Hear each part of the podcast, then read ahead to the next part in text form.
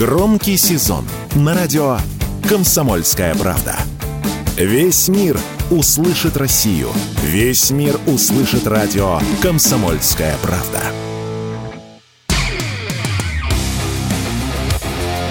КОЦ. Аналитика с именем. Авторская программа военкора Александра Котца. Здравствуйте, это прямой эфир радио «Комсомольская правда». Здесь Игорь Измайлов, Александр Коц. Э, здесь э, с итогами за уже, получается, больше, чем неделю. Да, мы встречались здесь в суде. Саша, приветствую, как связь? Да, приветствую. Слышу вас нормально. Я выхожу в эфир из Луганской Народной Республики. Снова вернулся я в зону специальной военной операции. Мы с вами пообщаемся, обсудим а, то, что, что, что важного случилось на этой неделе. Я, честно говоря, не очень в курсе, а, потому что э, э, эту неделю больше провел а, вне связи, ездил по а, разным направлениям в Луганской Народной Республике и не очень в курсе, что происходило в мире. Давайте давайте расскажу, что э, за эту неделю э, увидел я. Э, ну, собственно, э, на, начал я свое путешествие из э, Белгорода э, под э, звуки э, противовоздушной обороны. Там это теперь в порядке вещей давно. Э, сбивали какие-то Э, беспилотные летательные аппараты, ну и э, фиксируют э, накопление в районе Новой Таволжанки украинских сил. Там бригада, по-моему, морской пехоты одна, плюс спецназ чуть ли не СБУ, которые притащили туда какие-то коптеры, снайперские пары. В общем, налаживают там противодействие этим группам, которые пытаются подойти к нашей границе. Я не говорю сейчас о попытке вторжения, но просто вот они а, хотят, видимо, усилить диверсионную работу на, на этом направлении. Но надо сказать, что там а, противодействие сейчас налажено хорошо, и артиллерия работает на, на ту сторону, и а, операторы FPV-дронов очень хорошо работают и э, начали наносить э, удары по Харькову, причем эти удары сейчас фиксируются э, фиксируются наши беспилотные летательные э, авиации, то есть э, наши беспилотники уже могут спокойно долетать до Харькова и смотреть, как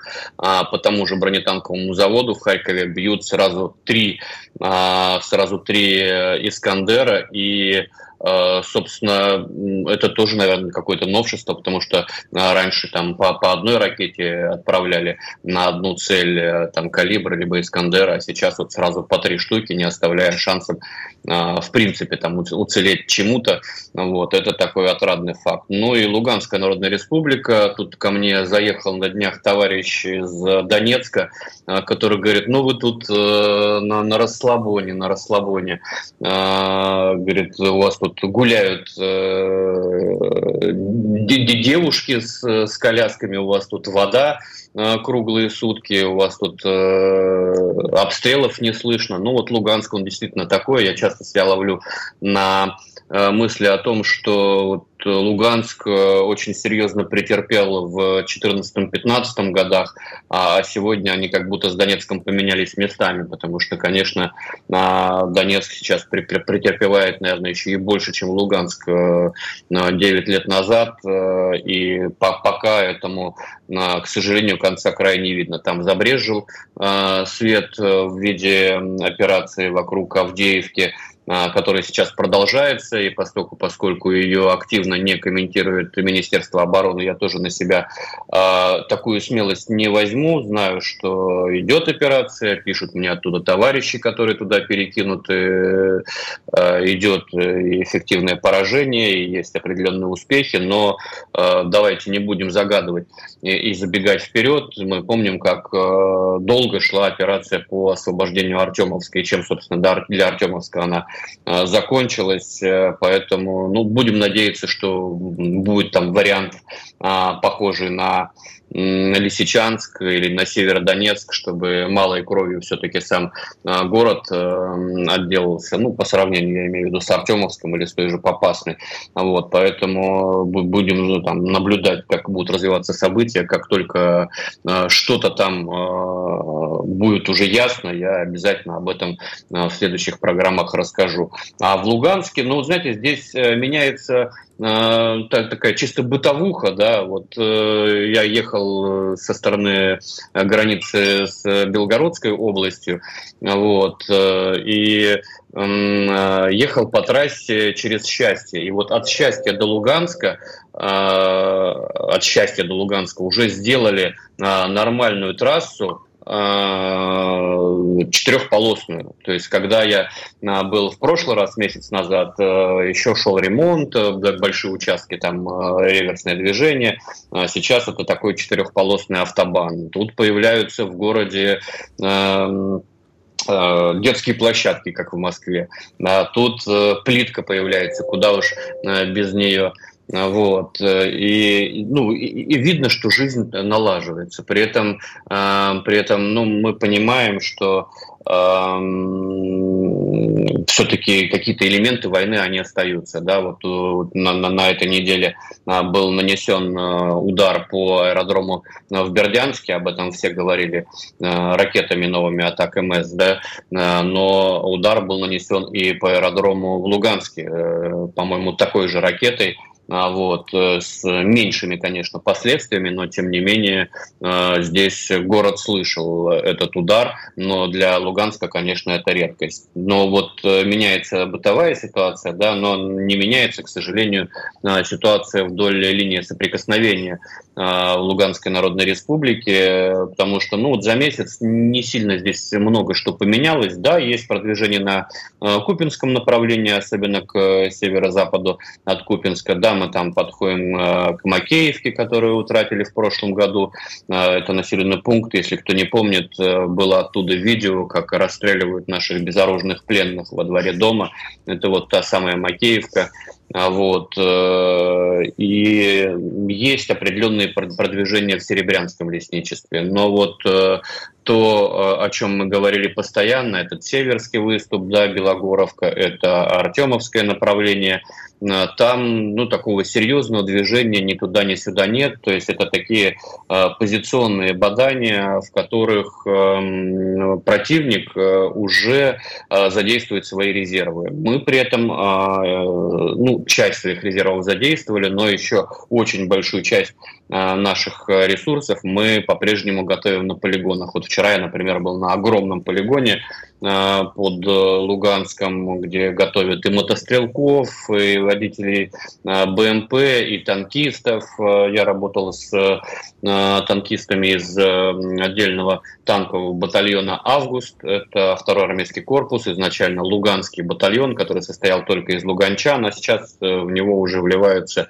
люди со всей России. И интересно отметить, что это не просто там батальон с танками, да, это современный танковый батальон, в котором э, реализован тот самый пресловутый разведывательно-ударный контур. А, то есть в этом танковом батальоне помимо танков есть разведчики, есть э, БПЛАшники а, и минометчики. И все это завязано в одну сеть и действует в режиме онлайн. То есть беспилотник с разведчиками заходит на точку, поднимают э, дрон, находят цель, передают в режиме онлайн эту цель на поражение танкиста танкистом или минометчиком, и тут же эта цель поражается. То есть там от момента обнаружения цели до нанесения удара проходит не более 5 э, или там дефис 10 э, минут. Это для начала СВО была бы цифра фантастическая на самом деле, но вот, слава богу, спустя полтора года мы все-таки дошли до а, такого уровня применения наших а, технических средств, когда а, не надо проходить огромную а, иерархию а, докладов от а, младшего начальника к старшему начальнику, и потом обратный путь от старшего к младшему начальнику. Сейчас все это решается а, в режиме онлайн. Вот. По фронтам, повторюсь, мы, мы, мы видим, что э, на Клещеевке ну, противник продолжает давить, где-то э, на определенных отдельных участках он даже перешел железную дорогу, по которой э, шла линия соприкосновения, но при этом, конечно, теряет очень большое количество людей. Э, добраться туда сейчас крайне сложно, крайне опасно, потому что очень высокая концентрация FPV-дронов э, в небе, э, очень активно противник ими действует. И дороги, которые ведут там на Солидар или на а, Артемовск, э, вот на них эм, сожженных машин стало намного больше. Ну и мы, собственно, действуем точно так же. А если говорить о других участках, там за минувшую неделю тот же Времевский участок э, без изменений позиционное бадание, Запорожье без изменения позиционное бадание есть, э, движение, конечно, на Э, Днепре. Здесь э, противник высаживается на левом берегу, на нашем левом берегу, пытается создавать плацдарм. Вот на, этой неделе снова он э, предпринял такие попытки. Поначалу даже они казались удачными для противника, занял достаточно большую территорию, но после этого по нему начали работать и артиллерия, и авиация планирующими боеприпасами, и все-таки а, вот те территории, которые ему удалось занять, он а, в итоге ну, на сегодняшний день утратил. Но попыток расширять свой плацдарм а, он не оставляет. И это, конечно, вызывает тревогу, тем более, что Владимир Путин сказал на этой неделе, что противник начал очередное контрнаступление, теперь уже на Херсонском направлении. Но, видимо, в ближайшее время можно ждать э, более серьезных попыток а, продвинуться на этом направлении. Игорь. Александр Коц, аналитик с именем. Здесь продолжим через несколько мгновений. Премьера на радио «Комсомольская правда». Фридрих Шоу. В главной роли Мадана Фридрихсон. При участии агентов Кремля и других хороших людей – Автор сценария «Здравый смысл». Режиссер, увы, не Михалков. Слушайте с понедельника по среду в 6 часов вечера по московскому времени.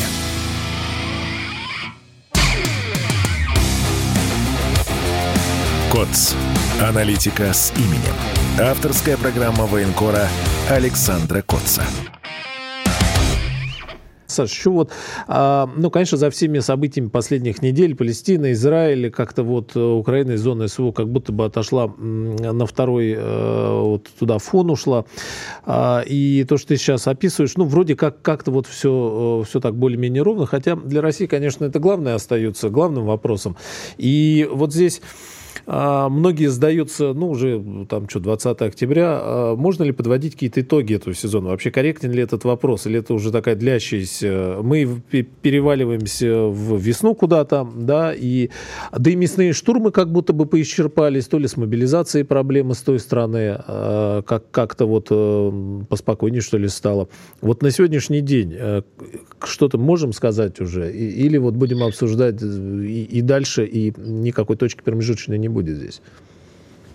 Ты знаешь, я вообще не фанат э, подводить итоги там на какие-то даты, на 100 дней, на 150 дней наступления, на 3 месяца наступления, на перерыв на погоду. Погода еще прекрасная. Сейчас э, в Луганске сухо, солнечно. Я вчера весь день провел на полигоне. Там сухой песок, э, не заморал ноги. Так. Дожди, конечно, будут, распутиться, конечно, будет. Какой-то перерыв а, тоже будет, но ну, на мой взгляд, вот э, какой-то серьезной паузы, какой-то серьезной заморозки, э, в результате которого мы э, скажем, ну вот теперь можно передохнуть, давайте подведем итоги, ее не будет. То есть э, рассчитывать на то, что в связи с э, арабо-израильским конфликтом сейчас э, на Украине все э, затухнет, мне кажется, не стоит. Э, помощь все равно будет, в том числе от европейских партнеров. Да, она будет меньше. Сейчас вот заявляют о том, что Украине выделят 60 а, миллиардов помощи. Обещали 100 а, миллиардов, когда Зеленский приезжал э, в Соединенные Штаты Америки, там речь шла об этой сумме. Ну, понятно, а, откусил кусок пирога Тель-Авив, и им, безусловно, понадобятся серьезные средства для наземной операции, если они ее все-таки начнут, потому что они почему-то оттягивают и оттягивают этот сладострастный момент. Но погода тоже ссылается. Операции. Да, там же шутят, что зиму ждут. А, да. Облака, да. Да. распутиться, не знаю, зыбучие пески. А Вот. Но э, рано или поздно они все-таки, наверное, ее начнут, и учитывая, что уже публикует американская пресса о том, что э, Соединенные Штаты Америки собираются поставлять, передавать Израилю 155-миллиметровые артиллерийские снаряды, говорит как раз о том, что сухопутная операция все-таки будет. Кстати, о том, что она будет, сегодня сказал и посол Израиля э, в Москве.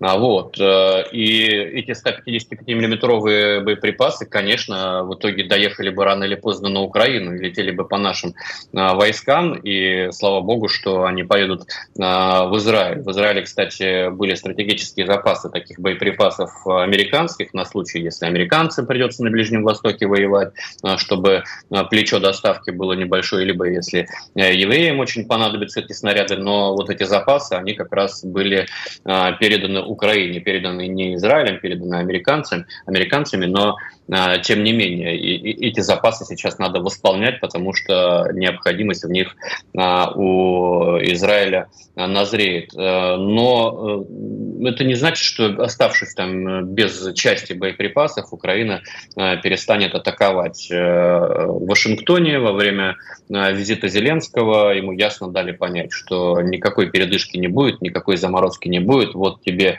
перекур на распутицу, а дальше воюй. Там новый кто у них там новый начальник комитета штабов э, говорил о том, что э, Украина продолжит зимой свое наступление, э, поэтому не, не расходитесь далеко, дорогие зрители. Правда, когда он об этом заявлял, еще не полыхнуло в секторе газа, а то, что там происходит, это, конечно, оторопь, просто оторопь, особенно от реакции западного цивилизованного мира на а, то, что там происходит. То есть там а, включили привычный для нас а, рубильник, а, обстреляли сами себя, когда а, уничтожается больница да, под, под, под фундамент, и потом все это сваливается, несколько сотен человек, там под тысячу человек да, погибших, все это сваливается на какую-то ракету Хамаса, которая куда-то не туда полетела. Слушайте, покажите Развернулась мне, в полете. В, э, да, у нас даже такие мемы рисовали в 2014 году, как сепаратисты отстреливают сами себя вот по такой вот траектории а, летят их ракеты. А, вот, здесь а, то же самое. А, покажите мне а, хоть один пример а, вот таких катастрофических последствий от ракеты Хамаса. Но они же долетали до Израиля, они долетали там до аэропорта Бенгуриона, они долетали до Ашкелона, они долетали до Тель-Авива, где вот такие же разрушения были, как от этой ракеты, в результате которой под фундамент, повторюсь, был, был разрушен госпиталь с мирными жителями. И если бы это произошло в каком-то другом месте, это бы послужило, послужило бы причиной для приостановки всех боевых действий, для ввода каких-нибудь международных э, расследовательских миссий, как это э, было, э, если вы помните, после крушения э, Боинга MH17 в небе над Донбассом. Тогда и э, действия это боевые на какое-то э, на какое-то время утихли. Это именно то, что было надо Киеву на тот момент. И, и, и сразу, значит, там кто-то захотел расследовать, сразу поехали голландцы туда туда принимать эти обломки и так далее, и так далее. Здесь э, ничего подобного нет. Э, в США говорят, что э, никакого международного расследования не требуется. Мы так все знаем. Приехал Байден, назначил виновного, и как-то на Западе все с этим как-то странно соглашаются. Вот, вот от этого, конечно, берет оторопь, потому что целую нацию, да, палестинцев, их как-то а, определили в Э, изначально по, по положению каких-то терпил, виновных, которые не имеют ни права голоса, ни а, права справедливого расследования на, на такую огромную трагедию, ни хотя бы на передышку, потому что Израиль же не прекращал обстрелов а, сектора газа ни на сутки после а, этого страшного этой страшной катастрофы, страшного, страшной трагедии, он продолжает наносить массированные удары, от них продолжают гибнуть сотни мирных граждан, там уже перевалил счетчик за 4 тысячи человек, а Хамас при этом не теряет э, своей боеспособности. Хамас по-прежнему имеет возможность э, направлять там за раз сотню ракет на израильские э, города и продолжает снимать свои э, пропагандистские ролики, выкладывать их в интернет. То есть у них есть электричество, есть связь э, есть возможность э, заявлять миру э, о своей готовности противостоять Израилю. Вот, э, поэтому, ну, тут, тут, тут, э, безусловно, без э, сухопутной операции не обойдется. Как я уже говорил, нам, конечно, будет чуть-чуть полегче дышать, если Израиль откусит львиную долю пирога американского на свою наземную операцию. Нам, конечно, это на руку. И сегодня там делались прогнозы израильскими политологами о том, что эта наземная операция операция может продлиться год. Конечно, э, год э, – это серьезный срок, и для этого потребуются серьезные ресурсы, в том числе и боеприпасы. В случае, если это будет год, э, Украина, конечно, будет слабеть, серьезно слабеть. Украина в месяц тратит порядка 200 тысяч американских снарядов, да, 155 миллиметровых. А мы сегодня слышим о том, что американцы передадут Израилю десятки тысяч этих снарядов. Ну, то есть это будет серьезный удар по боеспособности Украины. Пока потерю боеспособности, ну, по крайней мере, вот отсюда с места мы не наблюдаем. Мы видим массированное применение э, артиллерии, массированное применение FPV-дронов. Для них э, не нужна помощь американцев, а от них бед, э, ой-ой-ой, мы, напомню, на FPV-дронами остановили наступление на, Запорожье. Не только ими, конечно, еще и авиации, артиллерии, но они сыграли э, значимую роль в э, этом противостоянии. FPV-авиация сейчас играет очень значимую роль на Артемовском направлении, что с одной, что с другой стороны не дает ни двигаться, ни окапываться, ни обороняться и так далее. А вот, то есть ну, какие-то средства поражения все равно у а, Украины останутся. Э, планирующие боеприпасы, ну, я думаю, что все-таки они отойдут Израилю. Израиль очень, а, очень активно их применяет, поэтому я думаю, что э, этот кусок пирога тоже откусят у Украины, тем более, что сегодня только за один день а наши средства ПВО умудрились сбить 7 МиГ-29, а МиГ-29 как раз э, используются э, Украиной для нанесения ударов планирующими американскими боеприпасами и также э, противорадиолокационными ракетами ХАРМ. Откуда у них столько, которые бьют? столько истребителей осталось? А 20, 20, 28 истребителей передали страны НАТО, из них половину передала Польша, об этом в мае заявлял Анджей Дуда. А, вот. Э, и еще будут передавать, поэтому тут не стоит рассчитывать на то, что авиация у них исчезнет. Ну а мы продолжим после новостей. Александр Коц, аналитик с именем. Он срывал большой куш. Борис Бритва или Борис Хрен попадешь. Жесткий, как удар молота. Живой советский герб. Говорят, эту сволочь вообще невозможно убить. Он с песней уничтожал кольцо всевластия. Шаланды полные фекалей. В Одессу голый приводил и угонял бумер. Мы же люди искусства. У нас все должно быть красиво, лицо и все такое. Пушкин, кстати, сам бухал и в сельской бане с барышнями безобразничал. А теперь он пришел на радио «Комсомольская правда». Каждый понедельник в 7 часов вечера Дмитрий Гоблин-Пучков с толком, расстановкой и старым добрым сарказмом обрисовывает слушателям обстановку в стране и мире – каждый понедельник в 19 часов по московскому времени. Подключайтесь. Гоблин плохого не посоветует.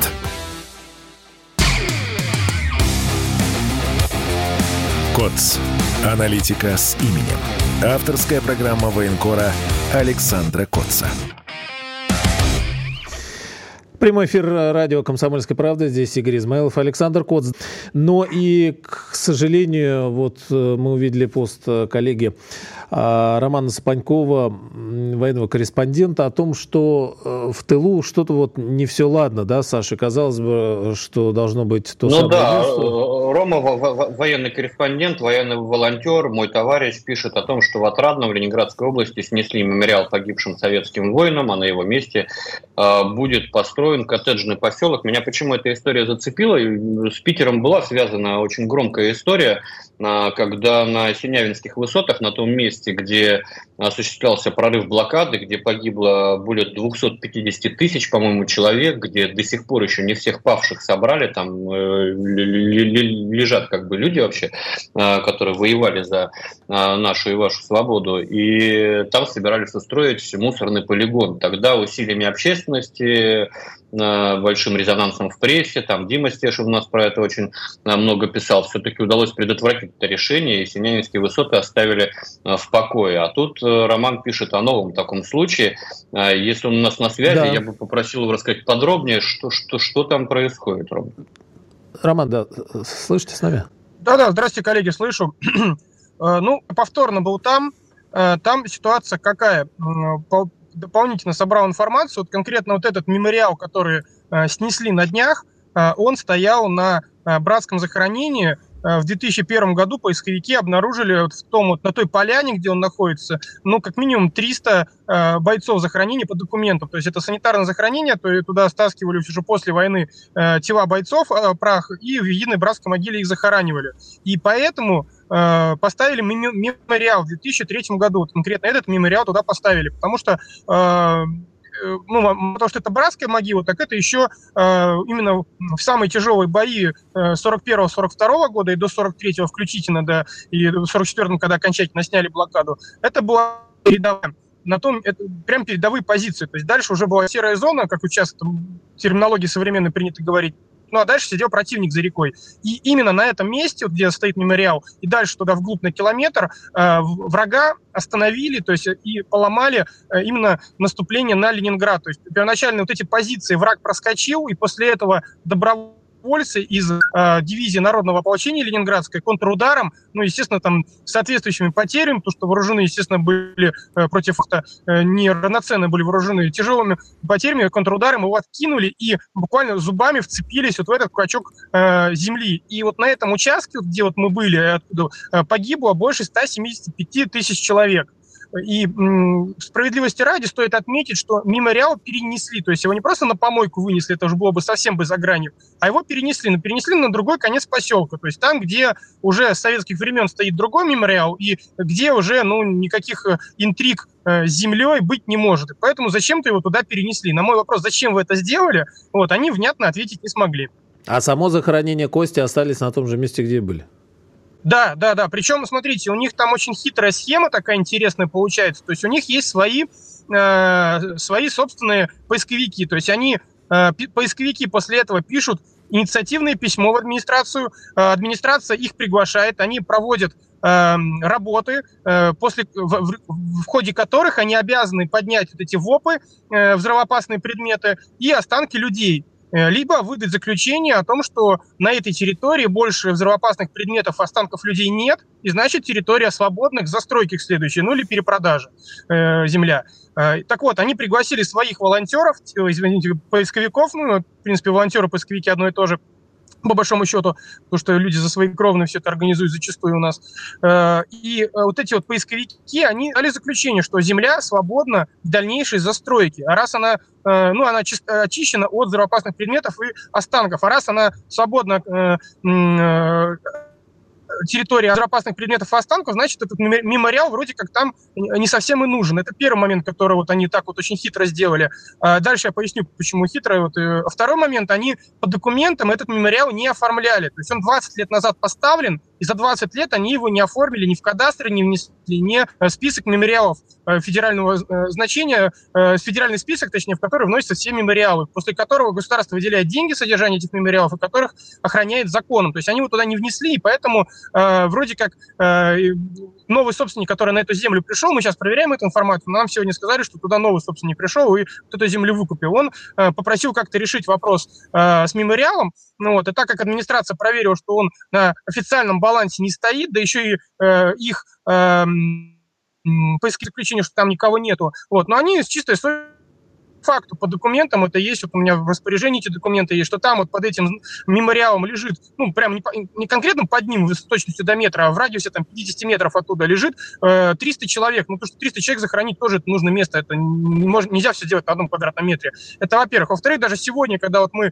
э, с другими поисковиками, которые на собственные средства и на собственной инициативе проводят там работы, ходили э, по коттеджному поселку, подчеркну, мы не рядом ходили, не по лесам, а по коттеджному поселку, мы наткнулись на два артиллерийских снаряда. То есть два вот этих вывода о том, что там, во-первых, лежат бойцы, э, которые документами установлены, что они там лежат. Второе, что на территории коттеджного поселка... Артиллерийские снаряды времен Великой Отечественной войны еще, да? А, да, конечно, конечно. Это я заснял на видео, это у меня все есть. Вот, ну, получается, ну, ребята, а как вы тогда проводили вот эту вот экспертизу, как вот эти поисковики э, сделали заключение о том, что там можно начинать строительство? Ну, естественно, все это начинает, э, когда вот это все сводишь один к одному, и когда вот памятник перенесли из-под разрастающегося э, коттеджного поселка, и экспертизу сделали черти какую, и буквально там сразу же под ногами валяются артиллерийские снаряды на территории коттеджного поселка, строящиеся, ну, как-то это вызывает очень много вопросов э, к местной администрации, которая, ну, естественно, она себя никаким образом не считает виноватой, еще и гордится ну, вот этим поступком. Я, меня сегодня отчитывали, говорили, что я неправильный патриот, э, что я устроил танец на костях там, ну и так далее, ну и все, что полагается в данном случае, мне было сказано. А ты куда то обращался, кроме администрации, вот с этим вопросом? Э, пока нет. Вот сейчас будем э, с юристами готовить иск, э, ну, обращение в прокуратуру, следственные органы правоохранительные, потому что они нарушили как минимум два закона, один из которых федеральный. То есть они, э, федеральный закон гласит, что если э, захоронение не брошено, не оставлено, и ну, по нему можно опознать, что это захоронение именно, и, точнее, в принципе, мемориал, что это воинский мемориал, который посещают люди, вложение цветов и так далее, то переносить его запрещено. То есть это, вот. И более того, если там больше, по закону, сейчас могу соврать, но, по-моему, больше 80 или 100 человек человек, если лежит на этом мемориальном комплексе, то переносить его вообще запрещено категорически. Это э, прям э, прописано. Второе, что местная власть, она обязана, опять-таки, по закону, э, этот мемориал внести э, в реестр. Роман, вот да если один, сделано не было. один солдат неизвестный лежит, э, и он лежит с, там, с Великой Отечественной войны, это святое для нашей страны. Великая Отечественная война, 9 мая, может быть, это одно из немногих, если вообще не единственное, что у нас осталось из того, что нас всех объединяет. Как к черту застройка, которая всех достали со всех сторон. И пока одни наши ребята сейчас находятся на передовой в зоне специальной военной операции, здесь ну, какие-то странные вещи очень происходят. Здесь, ну, наверное, какие-то цензурные слова заканчиваются. Как это возможно? Вот почему это возможно? Да, и поисковики сами, вот, которые другие именно поисковики, которые занимаются раскопками в тех местах, они много лет просили дать раскопать вот эти позиции, чтобы поднять бойцов. Им было запрещено э, это делать. И они говорят, что вот если побродить по лесам, и они говорят, будет время, там будет погода, приезжайте, мы покажем. Там в лесах ближайших, при том, что это ближайший пригород Питера, рядом трасса московская, и в ближайших лесах до сих пор лежат кости. То есть там идешь по болоту, и из-под болот, ну, из-под по сапогов могут выскочить берцовые кости, там остатки черепов. То есть там ну, все просто, ну, 175 тысяч человек на маленьком пятаке лежит. Ну, это невероятно. То есть там на каждом квадратном метре ну, по бойцов лежит. Да, я, кстати, 10 лет занимался военной археологией как раз э, в ваших краях, ну там Мясной Бор, это уже Новгородская область. И а, меня на самом деле всегда поражало вот это трогательное отношение к памятникам, к мемориалам, к захоронениям. Поэтому для меня, конечно, удивительная эта история. А, вот в этих маленьких э, деревушках, типа там Спасская поле, Трегубово, а, там очень чтут как бы память и отношение очень э, серьезны к, к, к этим вещам. Как такое могло быть допущено в городе, который э, пережил блокаду, для меня непонятно. Но вот Игорь сейчас вспоминал э, о специальной военной операции, и о том, что как, как, как, как оттуда это бы смотрелось. Но мне вот, например, сегодня поступило письмо от вдовы погибшего в рубежном полковника, которая рассказала о ситуации с современными захоронениями в Ростове-на-Дону на северном кладбище в секторе Мужества. Там весной еще к родственникам погибших на СВО обратилась администрация города и предложила за счет города сделать воинское захоронение. Обещали все работы выполнить до сентября 2023 года. В итоге работы начались только в конце сентября, и вот мне присылают фото и видео этих работ. Это какой-то тихий ужас. То есть там совершенно отвратительная заливка бетоном, он уже крошится, выглядит абсолютно неэстетично, ну, как, как будто это вот брошенная стройка, да, были ухоженные могилы, за которыми родственники ухаживали, превратили это в какое-то бетонное крошево. При этом с родственниками отказываются разговаривать э, представители стройки, представители э, там прораб или кто-то еще, и отказываются ну, представители кладбища разговаривать. В общем, ситуация, в которой тоже э, будем разбираться, потому что такое отношение, оно неприемлемо. Спасибо. Военный корреспондент Роман Спаньков. Продолжим через несколько мгновений. Все программы радио Комсомольская правда вы можете найти на Яндекс Музыке. Ищите раздел вашей любимой передачи и подписывайтесь, чтобы не пропустить новый выпуск. Радио КП на Яндекс Музыке. Это удобно, просто и всегда интересно.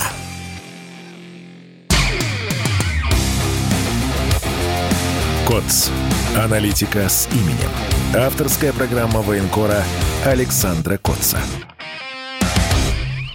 Продолжаем. Тут спрашивают фамилия застройщика. Плюс 7 967 200 ровно 9702. Саш, мне вот кажется, здесь важнее фамилия застройщика. Роман, наверное, э, э, будет держать в курсе об этой информации и вообще об этом случае в своем телеграм-канале. Но э, в целом мы вот и год назад, мне кажется, да, говорили о том, что и тыл должен немножечко развернуться в связи с специальной военной операцией.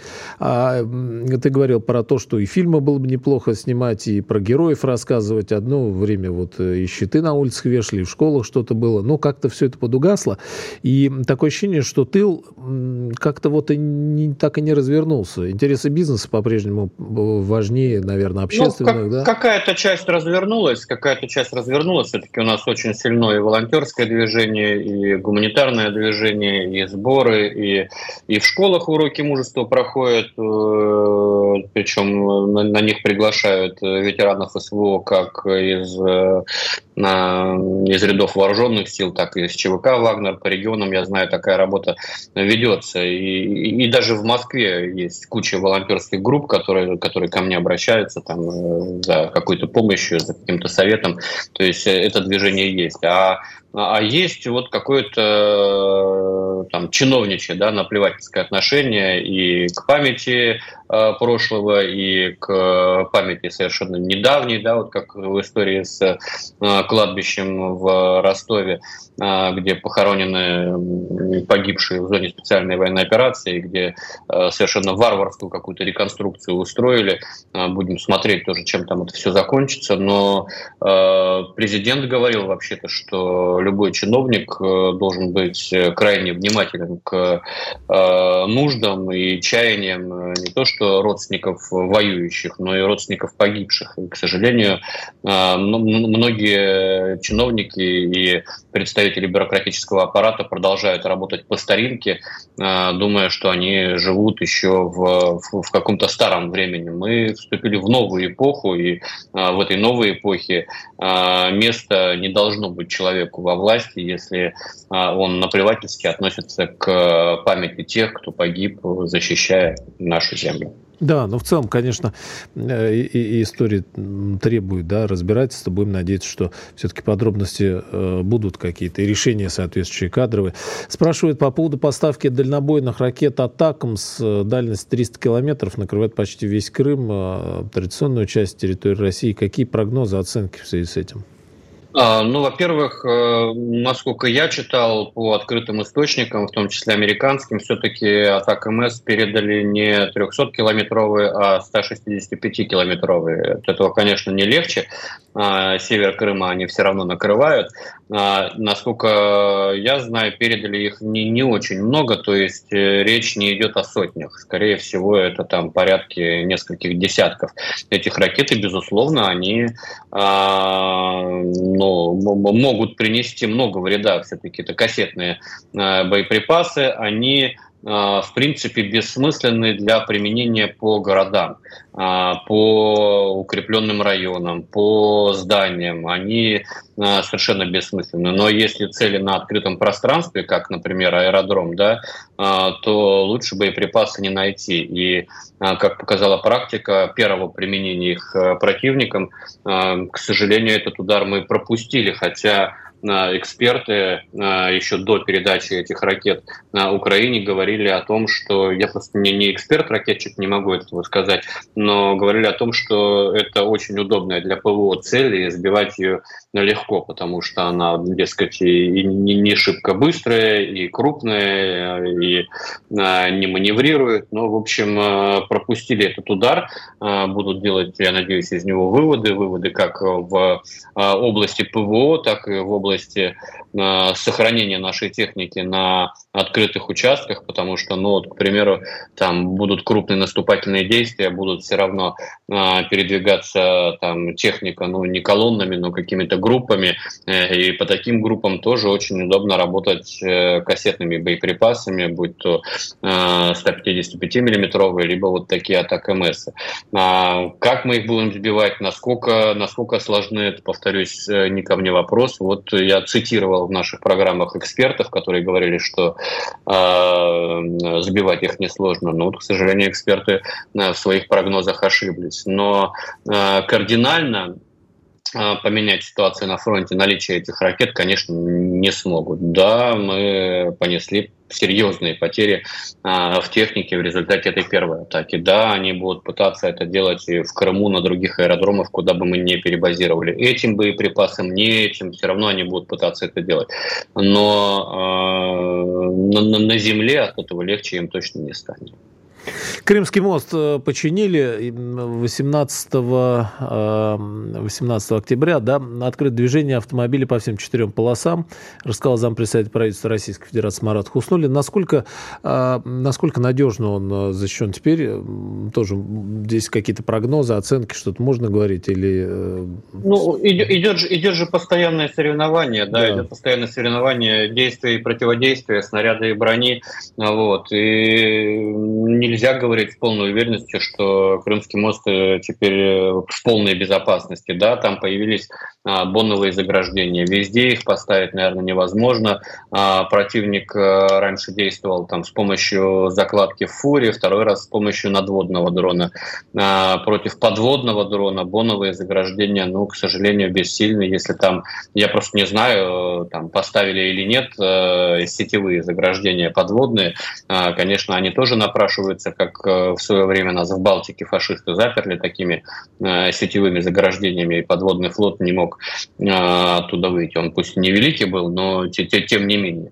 А вот. Поэтому я бы не сказал, что можно говорить с полной уверенностью о безопасности Крымского моста. Это не от того, что я не верю в те силы и средства, которые обеспечивают эту безопасность, а от понимания, что технические возможности украинские, они все время обновляются и все время растут. И если создаться такая оперативная обстановка, когда обрушить Крымский мост будет крайне выгодно, чтобы нарушить нашу логистику, они, конечно, пойдут на любые меры и будут запускать и комбинированно, и С-200, и дроны, и разряжать нашу ПВО, и после этого отвлекать внимание дронами в море атакой кораблей, и запускать подводные дроны одновременно по мосту. Ну вот они, к сожалению, на это способны. И в плане создания надводного, подводного, беспилотного флота они, конечно, далеко вперед ушли ушли, у них э, целая линейка, линейка есть различных средств поражения, которые они могут применять,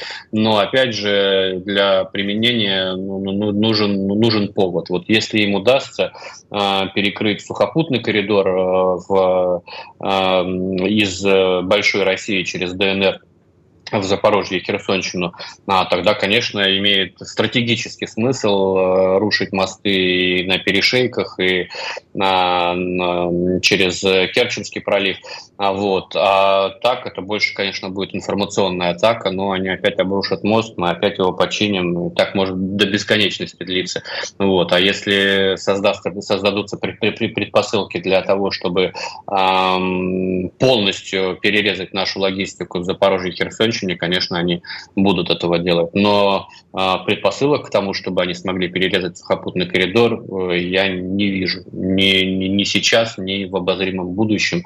Э, честно сказать, у меня вообще ощущение такое, что пессимистичная, что военная мысль, в принципе, вот в этом конфликте, она зашла в какой-то тупик, э, в какое-то вот это вот э, позиционное бадание, из которого непонятно, как выходить. Потому что, ну, если нам наступать, мы сталкиваемся с тем же самым. Да, у нас есть другие средства поражения, да, у нас есть авиация э, и так далее, и так далее. Но будем смотреть. Все-таки идет подготовка, как я в начале программы сказал, очень серьезная подготовка на десятках десятках полигонов наших э, резервных частей, э, в том числе на полигонах уже в зоне специальной военной операции с э, инструкторами, которые имеют боевой опыт. Рано или поздно мы должны сказать свое слово, но сейчас, конечно, надо сконцентрироваться, во-первых, на удержании тех позиций, которые у нас есть. Самое, конечно, то, что вызывает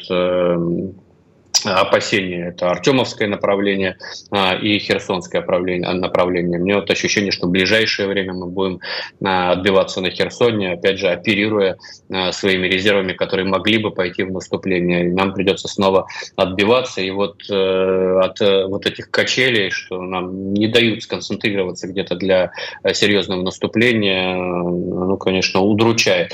То, что происходит вокруг Авдеевки, ну, это нельзя назвать наступлением, да, это там, улучшение положения, освобождение донецких земель и так далее, и так далее. Наступление – это все-таки что-то из области глубокого прорыва линии обороны там, на 100 километров с обрушением э, украинского фронта на э, огромном плацдарме. Это, наступление. А там, взятие Артемовска – это не наступление. Взятие, э, там, не знаю, Макеевки – это тоже не наступление. Это, как сказал президент, активная оборона, в ходе которой мы улучшаем свои позиции, может быть, для будущего наступления. А где оно будет, сейчас, конечно, а, предположить крайне трудно. Повторюсь, э, сейчас важно удержать те позиции, которые у нас есть, и улучшить э, свое положение там, где это возможно. Спасибо, Саша. Александр Коц, аналитика с именем. До встречи. Коц. Аналитика с именем. Авторская программа военкора Александра Котца.